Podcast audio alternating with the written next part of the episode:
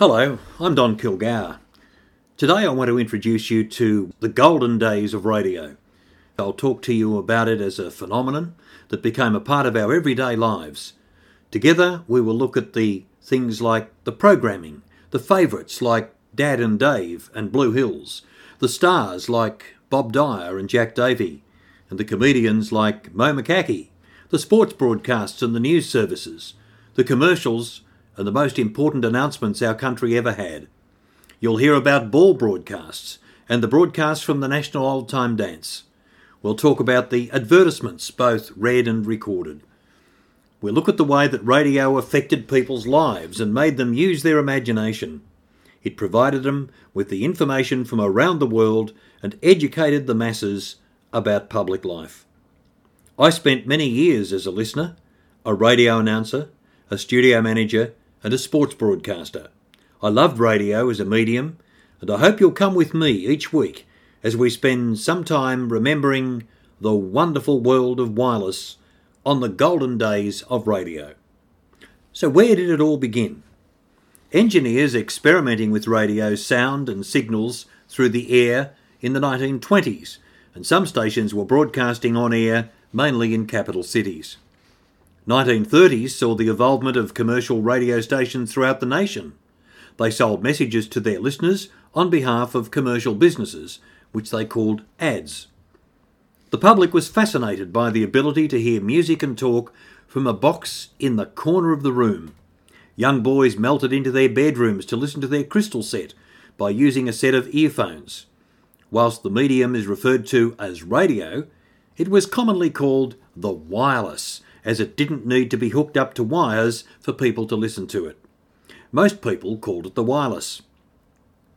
By the end of the 1930s, 137 stations, 26 of them were national, were licensed to broadcast in Australia.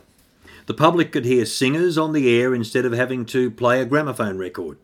As time went on and the Depression ended, people had a little more money and most households owned a wireless. Radio changed society, especially in the rural areas, as people found a new subject on everyone's lips what I heard on the wireless.